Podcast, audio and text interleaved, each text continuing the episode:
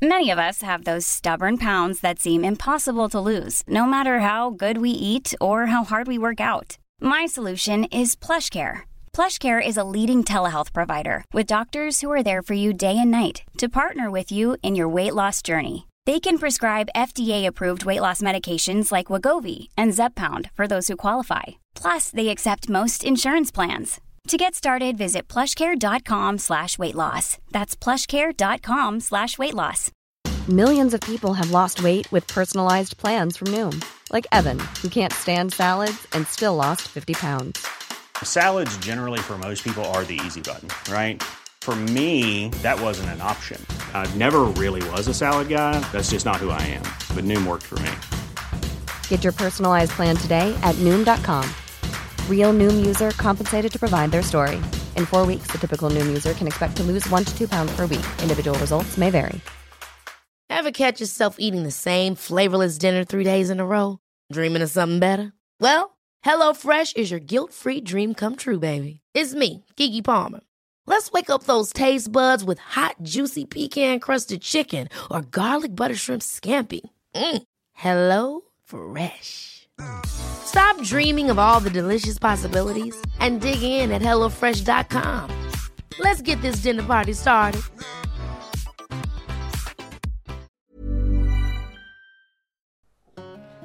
Bonjour et bienvenue sur la psychologie pour tous. Je m'appelle Carole Pilet, je suis la créatrice de cette chaîne YouTube et de ce podcast, et je vous propose des interviews de psychologues, thérapeutes, médecins et auteurs de livres, mais aussi des témoignages pour mieux se comprendre et évoluer dans sa vie. Si ce contenu vous plaît et pour soutenir mon travail, n'hésitez pas à vous abonner, à commenter, à mettre des étoiles ou des likes aux épisodes et à partager les vidéos et les podcasts. Merci et bonne interview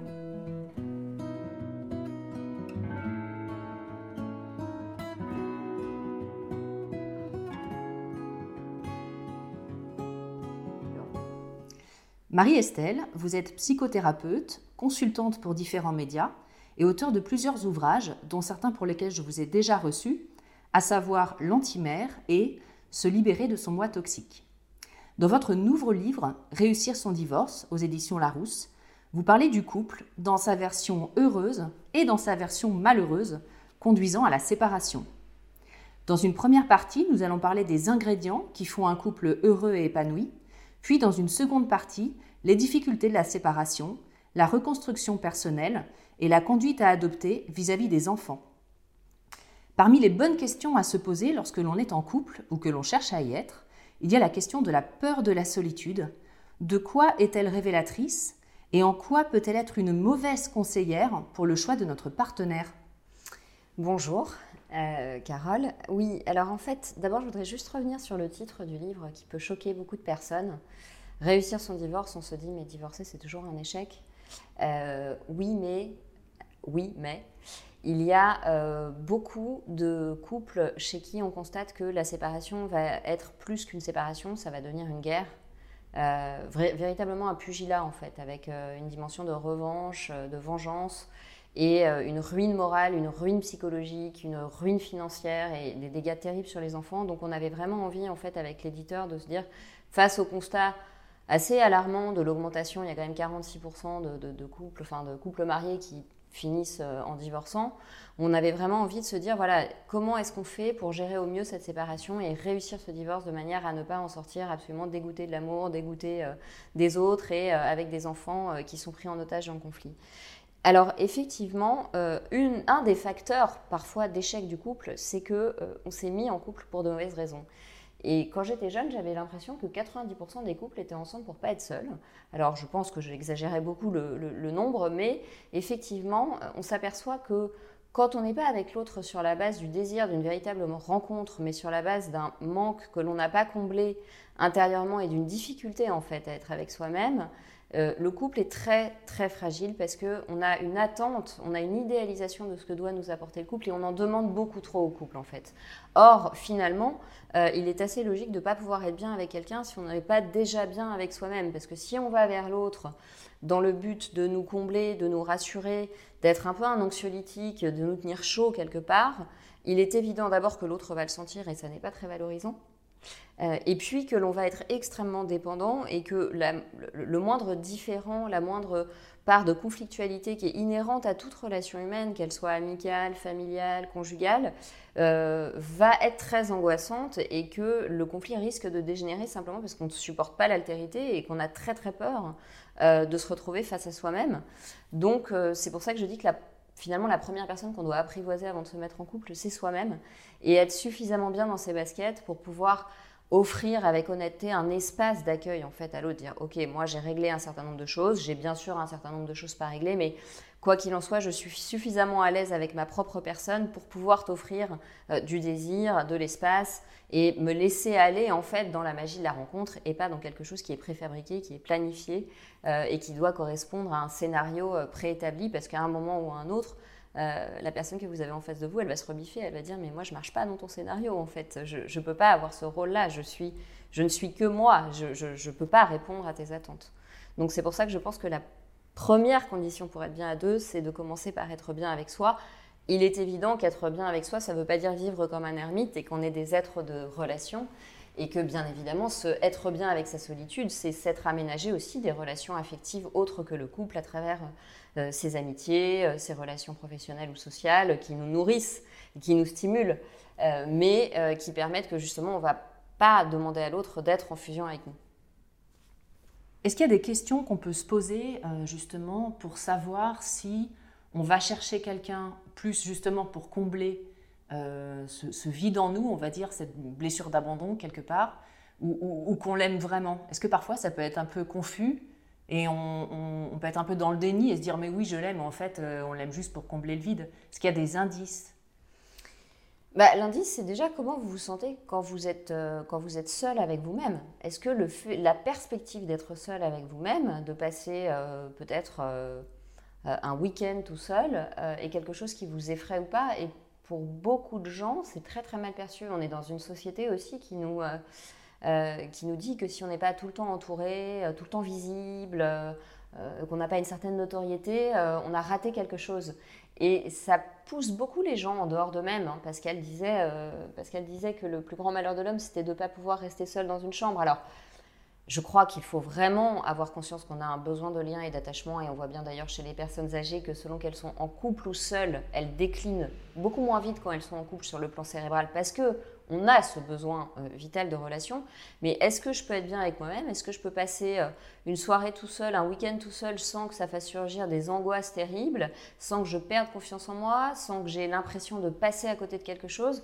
Déjà, cette qualité de présence à vous-même, elle vous en dit beaucoup. Si vous êtes bien avec vous-même, et que euh, moi j'avais un, j'avais un ami qui me disait je sais que je suis amoureux quand je suis aussi bien avec la personne que quand je suis tout seul. En fait, il était tellement bien tout seul que vraiment il n'allait en couple que quand il était enthousiasmé par cette personne et donc euh, lui avait quand même un bon indice qu'il était amoureux et qu'il n'était pas là pour combler quelque chose. Il avait trouvé un fonctionnement avec lui-même, il avait une relation avec lui-même qui faisait que quand une angoisse arrivait, il était en capacité de la gérer tout seul, il n'était pas forcément obligé de recourir à des artefacts et d'aller chercher du soutien à l'extérieur. Donc ça, je crois que c'est un bon indice. Et puis un autre, euh, un autre élément, c'est de regarder un petit peu votre passé en fait amoureux, ce qui, ce qui vous a blessé, parce que de chaque histoire d'amour, euh, et étant donné l'allongement de l'espérance de vie et la transformation euh, des, messages de notre société, on a aujourd'hui plusieurs histoires. Hein. L'époque où on rencontrait quelqu'un à 18 ans et on finissait nos jours avec, elle est globalement passée pour la très très grande majorité des gens. Mais euh, regarder son passé amoureux et se demander ce qu'on a tiré de chaque histoire et aussi quelle plume on y a laissé. Je, crois vraiment que chaque histoire d'amour nous enrichit, mais qu'il faut admettre que dans chaque histoire, on laisse un petit quelque chose de notre capital affectif. Et se dire, bah, euh, finalement, dans cette histoire-là, euh, j'ai laissé un peu de ma confiance en moi, donc attention dans cette nouvelle rencontre à ce que j'aille pas chercher à être rassurée par l'autre sur ma valeur, parce que ça va fausser la relation, et puis je risque aussi de partir en courant si l'autre euh, comble pas toutes mes attentes, c'est aussi une bonne piste de réflexion. Dans cette, euh, un peu dans, cette, euh, dans ce même domaine, il y a aussi la demande consciente ou inconsciente que l'autre nous répare et où en fait on, on, attend beaucoup de choses de lui ou d'elle et finalement on donne pas beaucoup. Jusqu'où ça peut nous emmener ça? En quoi c'est un écueil et que c'est certifié d'avoir un échec dans son couple? Bah, C'est certifié d'avoir un échec au sens où vous, vous êtes en train de recruter un sauveur. Un sauveur. Et donc, euh, vous demandez à l'autre, euh, non pas d'être lui-même, mais de jouer telle fonction dans votre vie. Euh, si lui a des blessures dans son passé qui font qu'il adopte facilement le rôle du sauveur, ça va très très bien se passer au début, mais ça va très très bien se passer dans un scénario qui n'est pas un scénario amoureux, qui est déjà un triangle de Cartman, qui est déjà un triangle victime, bourreau, sauveur. Donc vous allez être le fragile, il va être le sauveur, puis à un moment donné, il est possible que vous rejetiez le sauveur parce que vous allez mieux et que vous supportez pas ce qui vous renvoie de vous parce qu'il vous ramène à cette période où vous étiez vulnérable. Donc c'est vraiment fausser le jeu euh, de demander à l'autre de nous réparer. En revanche, arriver dans la relation en étant conscient de ses blessures et de ses fragilités, et à un moment donné, le dire, d'ailleurs, dire, tu sais, moi, euh, mon père, il s'est barré de la maison quand j'avais 3 ans, on l'a jamais revu, donc faire confiance à un homme, c'est très très compliqué. Là, c'est complètement différent, parce qu'en fait, vous lui demandez pas euh, de payer pour ce que d'autres hommes vous ont infligé, euh, vous, lui, vous lui dites, voilà où est mon talon d'Achille, donc comprends pourquoi, si tu me laisses dans le silence total pendant trois jours, je peux être prise de panique. Et là, on, voilà, là, on fait avec nos faiblesses et nos forces et on communique. Et on reparlera tout à l'heure de l'importance de la communication. Et on ne demande pas à l'autre de nous sauver. On lui dit juste, je te donne un peu le mode d'emploi. Euh, sur ça, il n'y a pas de problème, mais sur ça, je suis un peu parano. Euh, et là, c'est quand même beaucoup plus simple. Alors, vous évoquez aussi les différences entre l'attachement et l'amour dans votre livre. Comment savoir si on aime vraiment son partenaire, d'amour entre guillemets, ou si on y est juste attaché? Et bien justement, la question de savoir si vous êtes bien quand vous êtes tout seul, euh, là, elle est très importante. Parce que si vous êtes suffisamment bien tout seul, mais que euh, vous êtes enthousiasmé de le retrouver et que vous êtes bien avec lui, il y a quelque chose de l'ordre de l'amour. C'est-à-dire que cette personne euh, a une valeur à part entière à vos yeux et pas seulement en tant qu'objet partiel qui comble chez vous un vide. Donc si vous pouvez vous sentir en plénitude quand vous êtes avec vous-même et que l'autre vous permet d'ouvrir des portes et de développer des choses de vous euh, bien sûr que vous n'auriez pas exprimé seul ou sans lui, sans son talent, sans ses particularités. Oui, là, on est dans la rencontre amoureuse. Euh, si vous allez d'un partenaire à l'autre sans supporter des temps de vide euh, où vous vous retrouvez face à vous-même et où vous vous recentrez, il y a un risque que vous soyez en fait dans un besoin d'attachement parce qu'à un moment donné, vous avez eu une grosse blessure d'attachement dans votre enfance qui n'est pas réglée et vous avez, vous avez le sentiment que si vous êtes seul, vous ne valez rien. Euh, donc là, ça aide à faire la différence entre l'amour et l'attachement. Parfois, faire les, jeunes couples qui sont en discernement avant le mariage, parfois d'ailleurs, euh, s'obligent à, ne pas se voir ou à être séparés pendant un mois ou deux pour voir comment ils gèrent justement euh, cette question de la distance et ce que représente l'autre pour eux. Moi, je crois que la distance est un bon moyen de savoir quelle place à chaque personne à un moment donné de notre vie dans notre paysage relationnel. Et si on s'aperçoit que finalement, quand on part en voyage pendant un mois et demi, deux mois, eh ben, euh, la personne à laquelle on pense tous les jours, euh, c'est pas la personne avec qui euh, on est en couple, c'est que peut-être on a confondu dans son couple l'attachement et l'amour et que quelque part on a laissé mourir aussi un sentiment amoureux dans une routine où on prend l'autre pour acquis. Je crois que dans l'amour, on ne pense jamais que l'autre est acquis. On a toujours cette petite peur de le perdre qui fait qu'on reste dynamique. Dans le simple attachement, euh, dans le simple attachement, on a tendance à penser que euh, l'autre est une extension de nous-mêmes et que donc euh, il ne peut pas s'en aller, il ne doit pas s'en aller. Hmm. Vous expliquez aussi l'importance de bien connaître sa personnalité. Quel genre de personnalité justement fonctionne bien ensemble? Il y a cet adage qui dit les opposés s'attirent. Qu'est-ce que vous en pensez? Alors en fait, euh, ça, dépend un peu des traits de personnalité. C'est-à-dire que si vous êtes euh, introverti, le fait d'être avec une personne extravertie n'est pas du tout un problème. Ça peut même être très enrichissant pour le couple. Et, là-dessus, oui, c'est vrai que les opposés s'attirent. On voit parfois des hommes très, euh, très taiseux se mettre avec des femmes très festives parce qu'elle va leur apporter cette capacité d'ouverture qu'ils ne maîtrisent pas du tout, qui leur fait peur. et, là, il y a une véritable complémentarité. En revanche, il y a quand même des incompatibilités sur certains traits de personnalité. C'est vrai que quand moi j'observe dans les, dans les couples que je peux recevoir ou, quand j'ai des personnes qui viennent avec des questionnements sur euh, est-ce que je continue ou est-ce que j'arrête cette relation, que euh, un des grands points de, de, de, crispation où ça ne va pas être de la complémentarité, ça va être de l'opposition, c'est évidemment les valeurs fondamentales. Les grandes valeurs de la vie, notamment quelle, quelle, importance on attache à la liberté. Ça, c'est quelque chose qui peut, qui peut vraiment être une source de conflit et d'incompatibilité entre deux personnes. et puis, la manière dont on aborde le monde, c'est-à-dire que des personnalités qui sont très cérébrales, qui sont euh, beaucoup dans les idées, beaucoup dans l'imaginaire, beaucoup dans une, vision très artistique des choses ou, euh, euh, ou, très philosophique, qui vont avoir beaucoup de mal à être avec quelqu'un qui est énormément dans le concret, dans les objectifs planifiés, etc. Alors au début, il peut y avoir une attraction très forte parce que chacun est fasciné par la capacité de l'autre, donc euh, l'artiste un peu rêveur est fasciné que l'autre soit capable de faire sa déclaration d'impôt à temps et euh, de gérer les papiers, de gérer la maison. Et puis, en fait, au bout de quelques temps, il va vous dire, mais euh, j'étouffe complètement parce qu'elle me ramène toujours à des objectifs concrets. quand on sort d'un concert, on ne peut pas parler du concert. Sa première préoccupation, c'est de savoir si on va être à l'heure chez sa mère pour manger. donc là, il peut y avoir des vraies incompatibilités au niveau du trait de caractère. Et alors ça, c'est un trait de caractère qu'on peut trouver dans le MBTI, dont j'avais déjà parlé dans des interviews précédentes qui est un test de personnalité qui n'est pas un test de personnalité profonde, mais qui permet de, de bien prédire en fait nos conduites et nos comportements euh, par rapport à des situations concrètes. Et autant le premier trait de personnalité qui est IE, c'est-à-dire introverti ou extraverti, voilà, là il n'y a, pas de, a pas de règle. Il y a des couples d'introvertis, il y a des couples d'extravertis, il y a des couples euh, introvertis-extravertis. Autant en général, quand on arrive à euh, les personnes cérébrales, intuitives, etc., par rapport aux personnes concrètes, il peut y avoir vraiment euh, des grandes difficultés dans le couple, alors que pour une association dans le travail, ça va être extrêmement bénéfique. Si vous montez une entreprise, que vous êtes celui qui a toutes les idées, euh, si vous montez une entreprise d'architecte d'intérieur parce que vous avez plein d'idées pour décorer, euh, vous êtes très très artiste, mais que vous êtes incapable de tenir votre comptabilité ou de faire de la promotion marketing, vous avez besoin d'avoir quelqu'un de complémentaire. Par contre, en couple, le dialogue risque d'être extrêmement ennuyeux pour les deux. C'est-à-dire que euh, euh, l'experte comptable, elle va dire mais il me saoule avec ses questions sur euh, la vie, la mort, ses questionnements sans fin, il est complètement torturé. Et puis celui qui est dans les idées et qui est rêveur, il va dire mais elle me ramène toujours à des choses tellement lourdes. et là, à un moment donné, ça créera des difficultés.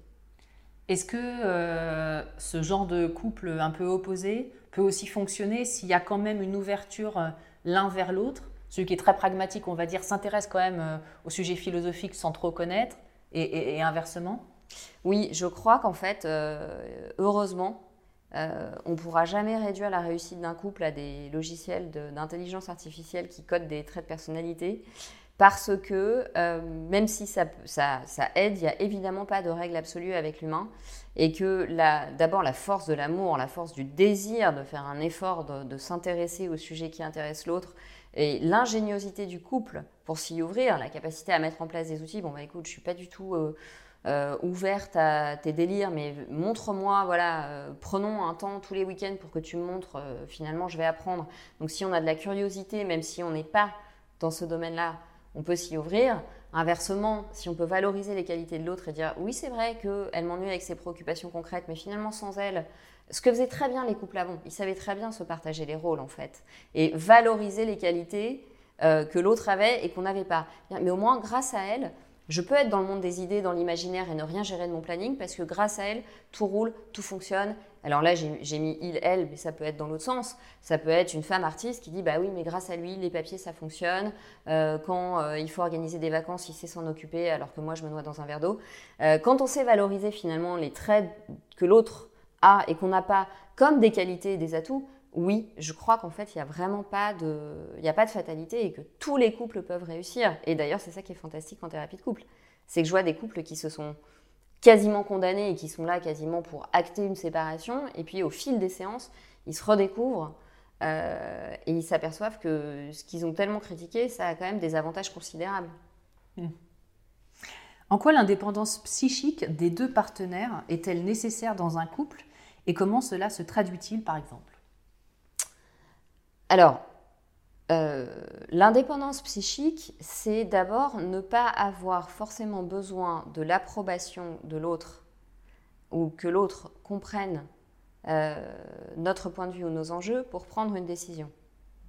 C'est pouvoir ne pas être en panique quand on doit prendre une décision et que l'autre n'est pas en mesure de nous comprendre ou de nous aider. Ça, c'est l'indépendance psychique. Donc ça va se traduire par, euh, ben, je te parle d'une situation qui se présente euh, avec ma famille ou dans mon travail. Je m'aperçois que tu n'es pas disponible ou que ça te passe au-dessus de la tête ou que tu comprends pas du tout, peut-être parce que j'arrive pas à m'exprimer euh, de ce qui me touche ou toi ça te semble anodin, mais moi c'est mon frère donc vraiment je le vis extrêmement mal. Et eh ben tant pis, j'ai quand même besoin d'en parler à quelqu'un pour prendre la décision, donc je vais appeler une bonne copine, je vais aller en parler à euh, telle personne qui a vécu la même chose dans mon entourage, euh, voilà, amical ou social. Euh, et donc le fait que tu ne puisses This podcast is brought to you by eHarmony, the dating app to find someone you can be yourself with. Why doesn't eHarmony allow copy and paste in first messages? Because you are unique, and your conversations should reflect that. eHarmony wants you to find someone who will get you. How are you going to know who gets you? If people send you the same generic conversation starters, they message everyone else. Conversations that actually help you get to know each other. Imagine that. Get who gets you on eHarmony. Sign up today.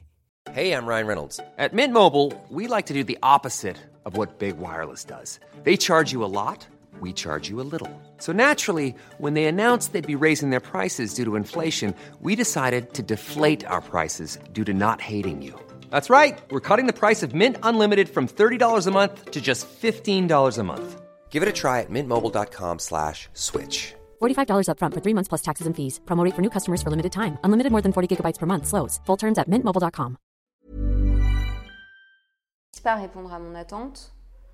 Ne disqualifie en rien à mes yeux euh, la valeur de notre lien. Il y a des questions sur lesquelles tu peux m'éclairer, il y a des questions sur lesquelles c'est pas le moment de te solliciter ou tu ne peux pas m'aider.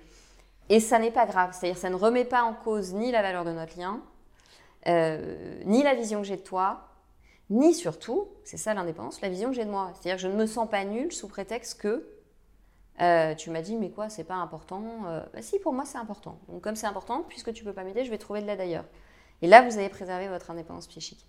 Et ça veut dire aussi, du coup, être capable d'agir même si la personne euh, avec nous désapprouve ou ne comprend pas bien ce qu'on fait? Oui, je crois que, euh, à part sur des décisions qui concernent les enfants, où c'est très important de ne pas forcer, de ne pas tordre le bras de l'autre et de vraiment respecter le partage de l'autorité parentale, euh, l'autre doit aussi respecter que vous puissiez faire des choix qui lui échappent et que peut-être il comprendra après. Et très souvent, d'ailleurs, on voit dans les couples que chacun a ses domaines de lucidité. Et euh, parfois, euh, l'un des deux ne va pas du tout voir un problème arriver et l'autre va dire Ouais, mais moi, je crois qu'il faut vraiment faire ça et je vais suivre mon intuition, si tu permets. Et quelques mois plus tard, votre partenaire vous dit Mais tu avais tellement vu juste et je te remercie parce que heureusement que tu as réagi à temps parce que moi, j'étais pris par autre chose et j'ai pas vu la situation, euh, la situation arriver. Donc, je crois que oui, c'est aussi faire confiance, se faire confiance pour, euh, comment dire, tout en respectant l'autre et le couple, dire moi je continue d'être une personne avec ma vision des choses et quand une décision est mûrement réfléchie, c'est pas parce que tu la comprends pas que je vais pas poser cette décision. Alors justement, on va revenir euh, sur la communication qui est essentielle dans le couple. Pourquoi, enfin ça semble logique, mais pourquoi est-il plus sain d'exprimer clairement ses désirs et pourquoi il y a tellement de personnes qui font toujours des, circonvolutions, on va dire, plutôt que de dire clairement ce qu'elles pensent comme si elles avaient peur d'être jugées. Et d'ailleurs, dans la continuité de la question d'avant, je pense que l'indépendance, c'est le contraire de l'autoritarisme dans le couple, de pouvoir dire, écoute, moi je vais faire ça parce que je sens que c'est bon et que c'est important pour moi et ça ne te nuit pas finalement. Euh, c'est complètement différent d'une position qui serait beaucoup plus toxique de dire, de, rentrer dans le conflit en, obligeant l'autre à penser comme nous. En fait, l'autre et l'autre, il n'est pas obligé d'adopter notre point de vue et c'est pas parce qu'il l'adopte pas qu'il est dans l'erreur. Il est simplement lui et c'est extrêmement autoritaire de se mettre en colère parce que l'autre ne perçoit pas les choses comme nous. Alors, pour euh, poursuivre sur la question suivante, je pense que d'abord, beaucoup de personnes font des circonvolutions parce que peut-être que dans leur éducation, euh, on ne leur a pas appris euh, la dimension d'affirmation de soi. Et donc de simplement dire, moi je vois beaucoup de patients qui me disent, j'arrive pas à dire non. Et donc, euh, soit je fuis, euh, soit je me soumets. Et puis, en face, il y a les personnes qui se mettent en colère. Et en fait, la posture de simple affirmation de soi, de dire écoute, là, voilà ce que je vis, j'ai besoin de ça, donc je vais faire ça, euh, ou j'ai besoin de ça, c'est mettre carte sur table, c'est être honnête, et c'est justement ne pas recourir à la manipulation émotionnelle, où en fait on fait des sous-entendus bien lourds. Ah, mais tu sais, le mari d'un tel pour son anniversaire, il a fait ça. Pourquoi vous dites pas, tu sais, c'est mon anniversaire et ça me ferait tellement plaisir que tu aies prévu quelque chose parce que j'ai pas du tout le temps de m'en occuper et surtout j'ai horreur de m'occuper de mon anniversaire. Et là, vous faites une demande claire et donc vous n'êtes pas en train d'essayer de piéger l'autre en lui faisant des sous-entendus que soit il ne va pas entendre, soit il va mal prendre à juste titre parce qu'il va vous dire, mais euh, euh, demande-moi les choses ouvertement. Arrête de me signifier que je suis moins bien que le mari d'un tel, en fait. C'est très dévalorisant. Euh, donc je crois que faire des demandes claires, c'est aussi la preuve qu'on a résolu la peur du conflit. On fait souvent des circonvolutions parce qu'on a peur de recevoir un non, parce qu'on a peur de s'engueuler. Mais d'abord, s'engueuler, c'est pas très grave, c'est plutôt. Enfin, c'est un peu comme faire une vidange hein, dans le couple. S'engueuler, c'est ne pas accumuler de non-dits, donc c'est pas forcément inquiétant. Euh, ça dépend évidemment de la récurrence et de l'objet des conflits. Euh, mais en tout cas, je crois que beaucoup de gens passent par des circonvolutions parce qu'ils ont peur du rejet, parce qu'ils ont peur du conflit, parce que parfois dans leur famille on leur a dit que c'était pas bien euh, quand il y avait des désaccords. Mais sauf que le couple, c'est pas une symbiose en fait. On n'est pas dans l'harmonie totale tout le temps. Au contraire, on est dans une recherche permanente d'un équilibre qui est tout le temps bousculé. Le couple est tout le temps bousculé par le monde extérieur, il est tout le temps bousculé par les enfants, il est tout le temps bousculé par notre état émotionnel qui n'est pas le fait de l'autre. Quand on se lève le matin anxieux, c'est pas, pas à cause de l'autre, c'est parce qu'à ce moment-là de notre vie, on est anxieux. Euh, donc, euh, alors, parfois, on va le découvrir, c'est la présence de l'autre qui fait qu'on est mal avec soi-même, et là, il faut se poser des questions. Mais euh, ce que je veux dire, c'est que le couple n'est pas une symbiose, n'est pas une monade complètement étanche et on est complètement confondu à l'autre, et que je crois qu'on nous a un petit peu vendu euh, l'idée qu'il fallait pas qu'il y ait de frustration. On a été beaucoup dans cette société de, euh, euh, de consommation où il fallait que tout soit harmonieux et lisse et heureux, et c'est pas la réalité du couple. Et si on accepte qu'on est deux personnes différentes, on va accepter de poser des demandes et de dire écoute, moi j'ai envie de ça. On va pas attendre que l'autre les devine. Pourquoi il y a beaucoup de personnes qui ont une telle peur du conflit que en fait, alors c'est souvent les hommes, j'ai remarqué, mais je peux, je peux me tromper bien sûr, ils vont souvent jamais rien dire et un jour ça explose. Alors si on dit que les hommes particulièrement ont peur du conflit, je crois que pour être juste, il faut mettre le pendant, mais les généralités en psychologie, c'est toujours dangereux, euh, que les femmes aiment bien qu'on devine euh, leurs besoins et leurs attentes. Et je crois que pour un cerveau masculin, c'est très difficile de deviner les attentes et les envies d'une femme. Pour tout le monde d'ailleurs, j'imagine, de deviner les Et inversement. Euh, alors, euh, je, pense qu'on on est très nombreux à avoir peur du conflit. Euh, d'abord parce que ça fait partie des angoisses existentielles humaines. d'avoir peur de la séparation, d'avoir peur de la rupture, d'avoir peur, d'avoir peur de la haine qui peut surgir dans un conflit. En fait, c'est difficile de rentrer dans le conflit avec l'autre. C'est souvent plus facile de mettre la poussière sous le tapis et de faire comme si tout allait bien. Euh, parce que euh, se tenir face à l'autre euh, et assumer le conflit, c'est d'abord se tenir face à soi, assumer sa propre ambivalence, assumer de regarder la, réalité en face et on a besoin pour survivre de petites zones de déni de temps en temps.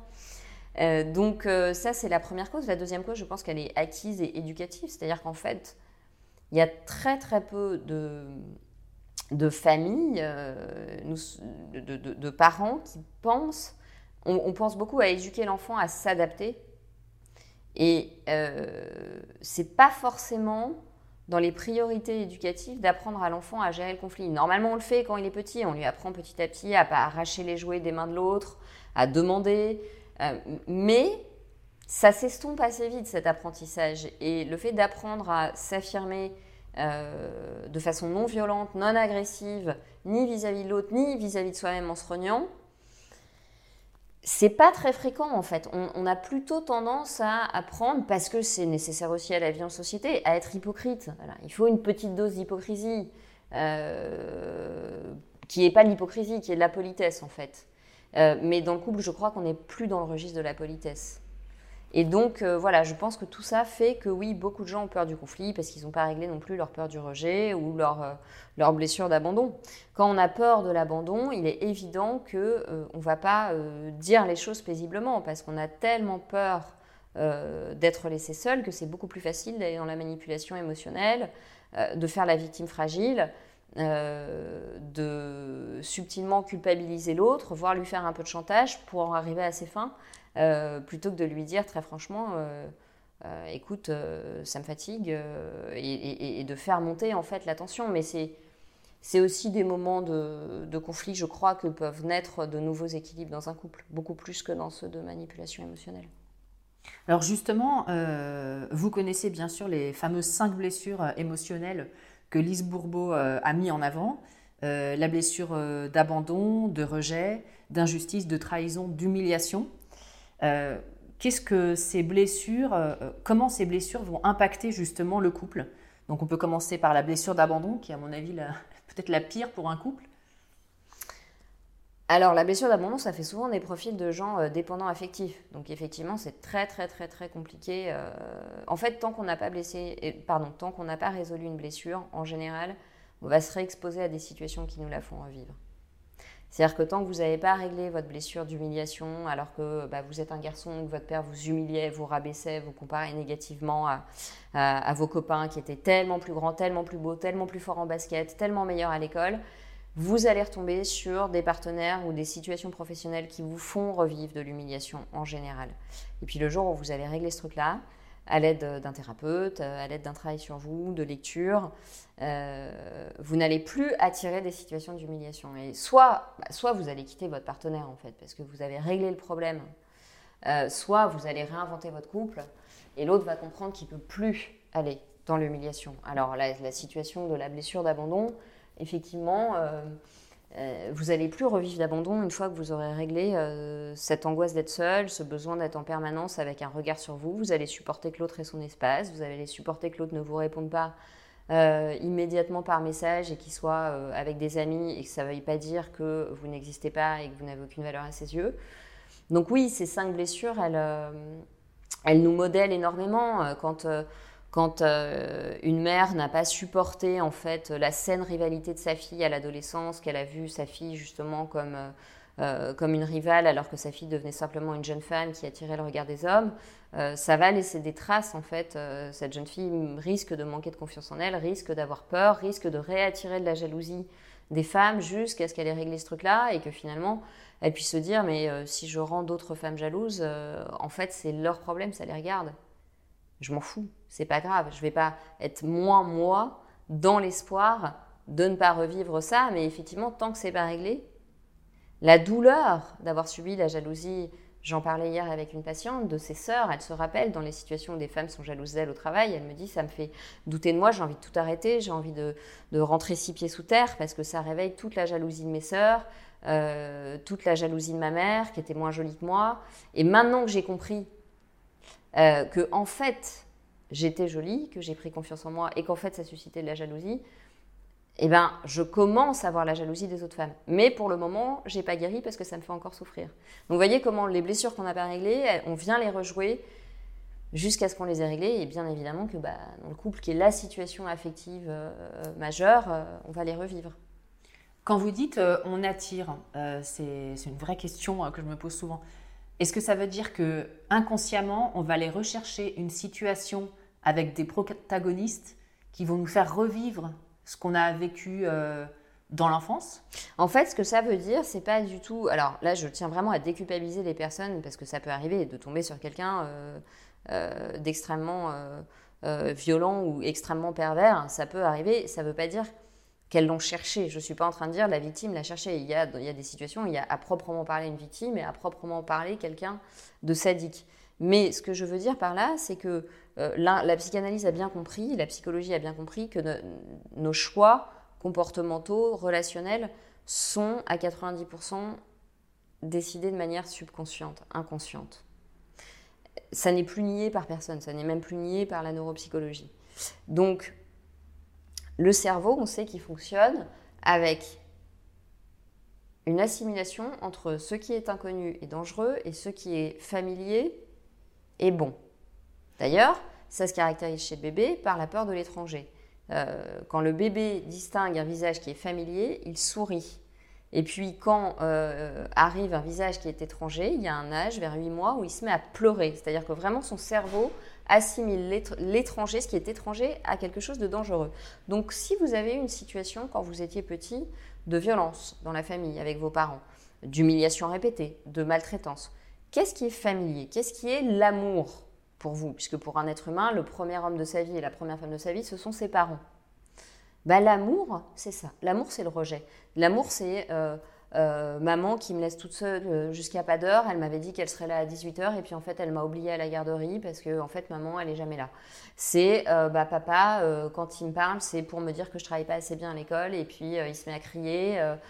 c'est ça l'intérêt de quelqu'un pour moi. Donc, même si consciemment, vous allez dire, je veux plus de ça, je veux un homme compréhensif, je veux euh, je veux une femme qui sache me donner de la tendresse. Votre inconscient, il va distinguer dans le paysage, comme si c'était surligné en jaune fluo, ce que vous avez déjà vécu. Et comme par hasard, cette personne-là va être attirée par vous. C'est-à-dire que les inconscients vont s'attirer pour venir régler des choses. C'est pas romantique ce que je vous décris. Mais on a une histoire et on arrive toujours dans l'amour avec le prisme de notre histoire. Voilà. Et plus, bah, plus on a souffert, plus nos yeux finalement, euh, nos yeux intérieurs euh, sont abîmés en fait, et plus on est myope. Donc oui, si on a vécu des situations de violence, il est fort probable qu'un conjoint juste un tout petit peu moins violent, bah non mais il me bat pas, il n'est pas violent mon conjoint, mon père il mettait des trempes, lui il me bat pas, donc mon conscient dit bah non il est doux, et en fait mon inconscient il est venu rechercher une forme de violence chez cette personne qui certes en apparence est un tout petit peu moins violente, mais vous avez été habitué à des niveaux de violence tellement élevés que vous percevez même, il n'y a plus de signaux d'alarme qui s'allument, quand vous avez quelqu'un qui tous les jours vous dit très froidement des choses qui pour vos copines sont des insultes. Vous ne voyez même pas que vous êtes rabaissé parce que vous avez été habitué à un niveau de violence énorme. Et inconsciemment, bah, vous êtes venu revivre de la violence pour régler. Ça, j'en suis convaincue. Et le jour où vous avez réglé ce truc-là, vous pouvez accueillir quelqu'un qui est d'égal à égal et d'adulte à adulte avec vous. Mais ce que je trouve euh, horrible dans ce genre de situation, c'est que on peut avoir conscience de, à un moment, si on fait un travail sur nous, on peut avoir conscience de nos blessures, de ce vers quoi on va toujours à chaque fois rencontrer quelqu'un. Euh, au début, ça se passe bien, et puis petit à petit, on se rend compte consciemment que ça se en train de se rejouer, mais on tombe amoureux ou amoureuse.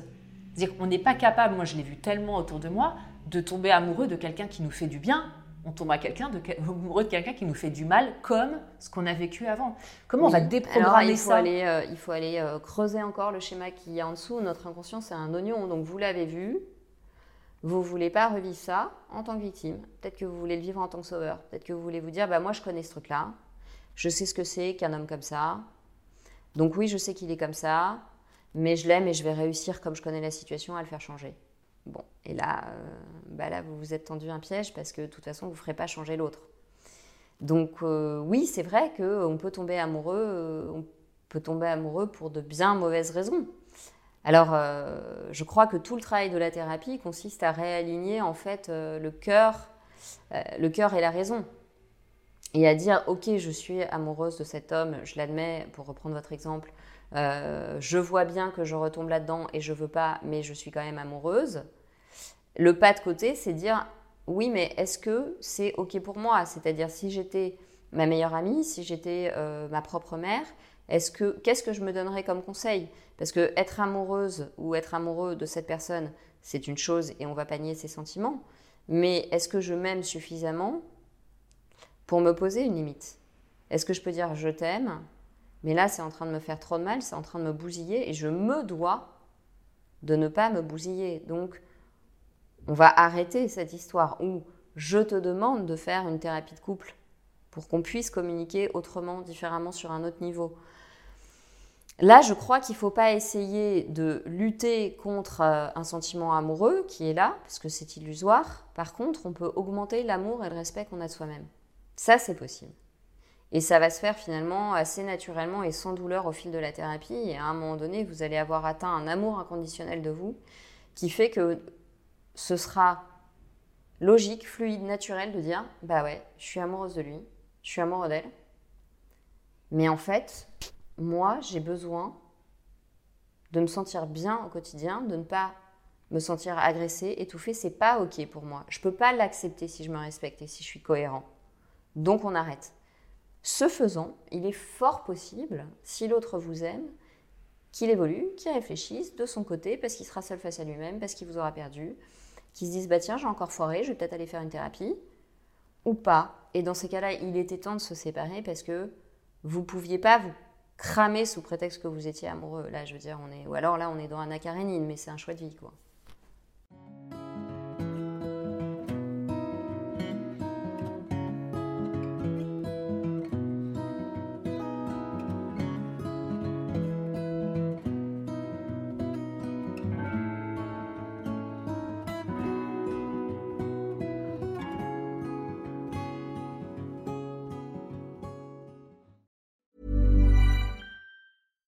Step onto the legendary clay courts of Roland Garros, where the world's best players battle it out at the French Open for a chance to win a Grand Slam title. Tennis Channel Plus is your place to watch. Stream every court from your phone or smart TV live in HD. See the action unfold as legends fight for glory and new rivalries emerge. Daily live coverage begins Monday, May 20th, with match replays on demand so you never miss a moment. From the first serve to the final point, Roland Garros promises unforgettable moments and new chapters in tennis history.